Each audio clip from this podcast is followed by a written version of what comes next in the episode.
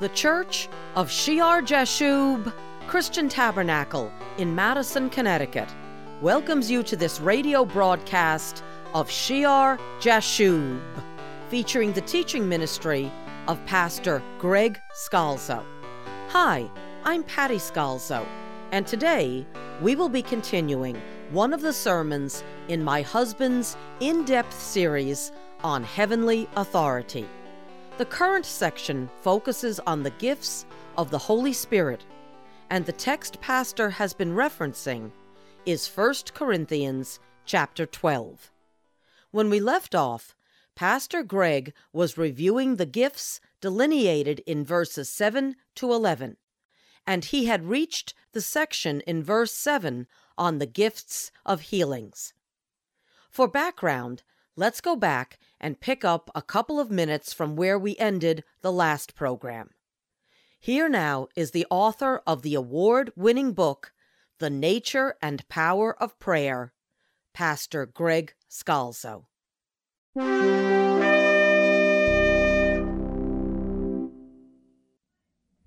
And it is plural. I've seen times when um, in prayer for healing, um, you can lay hands on and your hands will get tremendously hot, tremendously warm.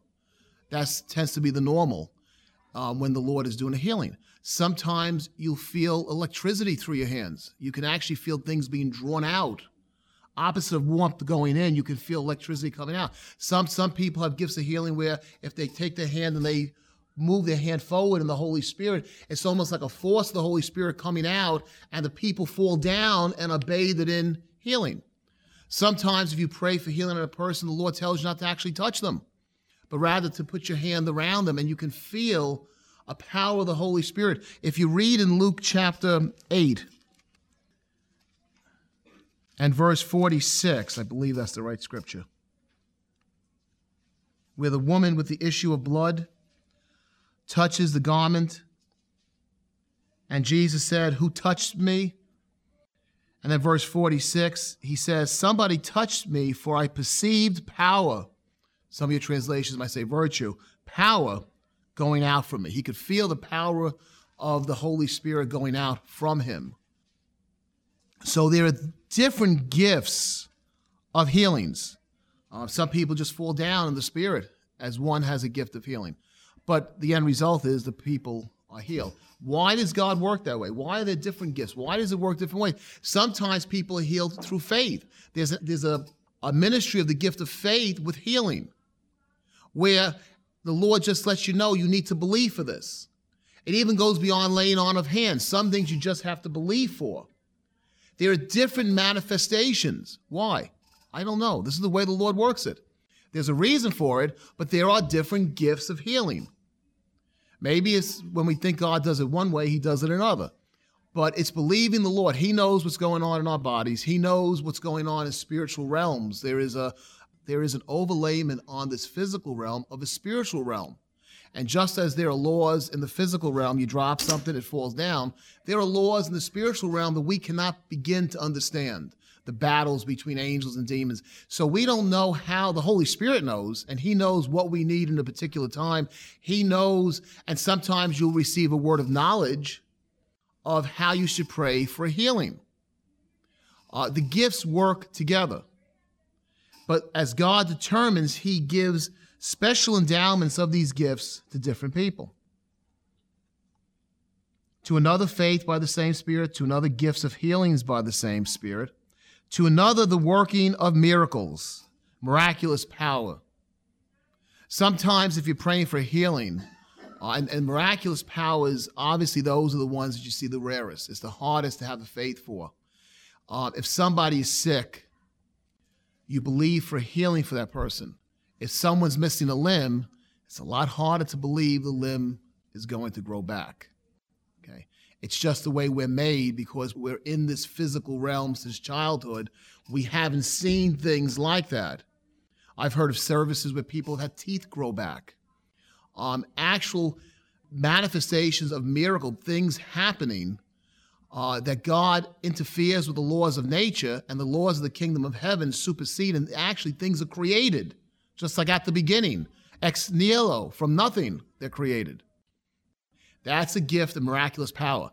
And obviously, um, it's easier to believe for those gifts if you're walking with Jesus on the Sea of Galilee and you see fish multiply and you see bread multiply, but we haven't had that much experience there. And so it's very hard for us to get the faith up for it. The laws of nature are being changed. God is changing the physical realm. And there are those that are giving gifts. They operate under that miraculous power. They're called to operate under that miraculous power to bring that knowledge into the church. And you can see what happens when a piece is missing, right? If you don't have, if you have, you could have a church full of hundreds of people. And if you're missing the essential gifts, the body is not being built up and the faith is not being built up. And so you don't see happening what God desires to happen. And then sometimes you have those that do operate under the gift, but they have personality problems. And so then the ministries come into shame and everyone says, oh, look at them, and they walk away from it. When it doesn't click right, the end result is the devil has a million ways to try to stop the church from being where it should be. But the Bible tells us where we're supposed to be. We can believe God for miracles, for miraculous powers. What else is here? He says, working miracles to another prophecy. And we know what prophecy is, right? The proclaiming of the word of God. Thus saith the Lord, right? And the Lord could use a prophecy to review the past. He can use a prophecy to give us information for now. And he could give us prophecies to tell us what will come in the future. And the role of the prophets in the Old Testament is clear, but it didn't stop with the Old Testament prophets. There are prophets in the New Testament. And you read that in the book of Acts, and there should be prophecy in the church. To another working of miracles, to another prophecy, to another discerning of spirits, knowing what's going on in that spiritual realm, that layer I was talking about before, being able to see, discern the spirits, the demons, the unclean spirits, to be able to know their name, to cast them out, to be able to, sometimes you can actually see a manifestation. If something is wrong, you can see. Sometimes it'll look like a mask over a person's face, and the Lord will show you the mask of the demon overlaid supernaturally. Again, these things, for those that don't know the Lord, this is not the topic to speak about with an unbeliever. But for those who really believe the Bible is the Word of God, I tell you, there is a gift of the discernment of spirits that the Lord can open your eyes to see spiritual things and actually see what spirits are around, discern the names of them, and give you then the ability to cast them out. Discern of spirits. To another, different kinds of tongues. Now, you notice that tongues is not the only evidence of the Holy Spirit here, right? Though I believe that from the scriptures, tongues is available to every believer. And I believe there is a special personal power to speaking in tongues.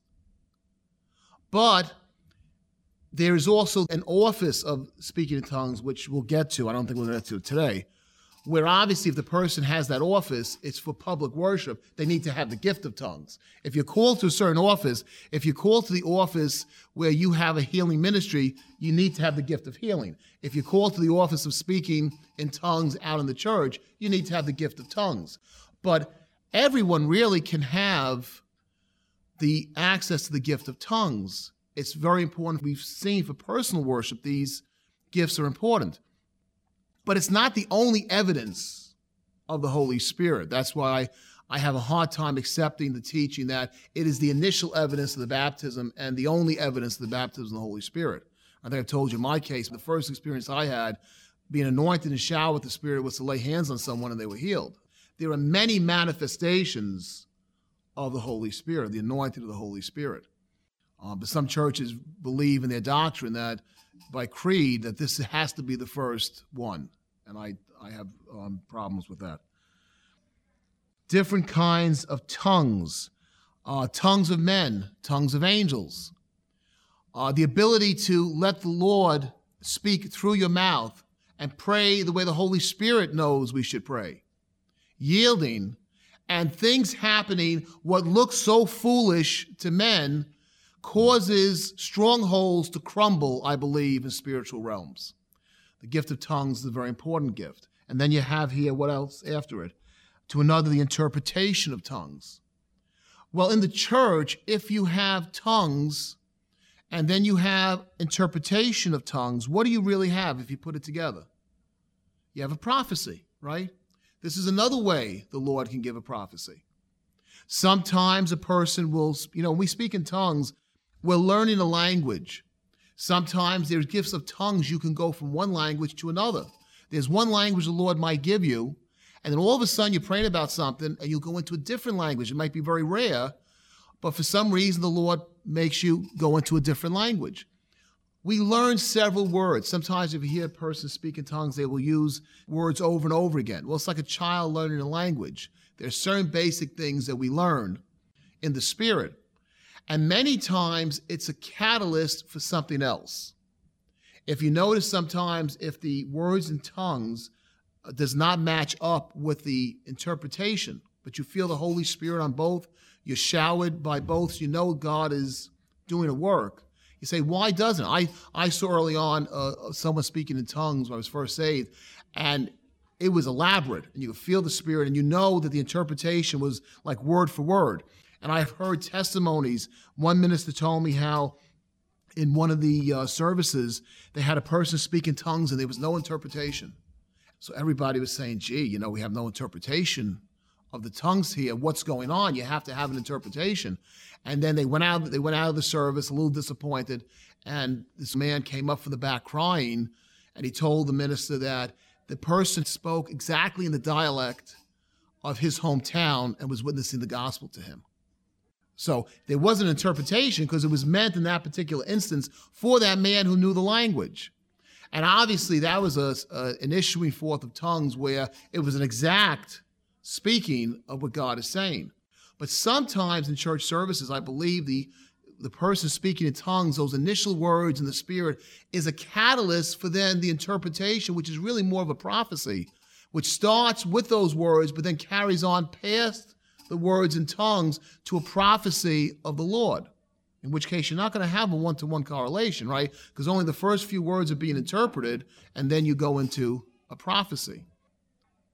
So, you have tongues, you have interpretation of tongues, but one and the same Spirit, again, being emphasized over and over again, the same Holy Spirit works all these things, distributing to each one individually as He wills. We'll have to leave the sermon at this point. Pastor Greg Scalzo's new book, The Nature and Power of Prayer 30 Bible Lessons to Effective Prayer That Will Change Your Life, is available in paperback, hardcover, and ebook formats. In this book, Pastor addresses many questions that are important to a victorious prayer life, such as How can I know the will of God? And how do I pray when I don't know what to pray? You can find more information at pastorgregscalzo.com and Scalzo is spelled S C A L Z O. Please visit our church website at shiarjashub.org to listen to our library of hundreds of Bible study programs and find information about our church services and events. Please join us next time for Shiar Jashub.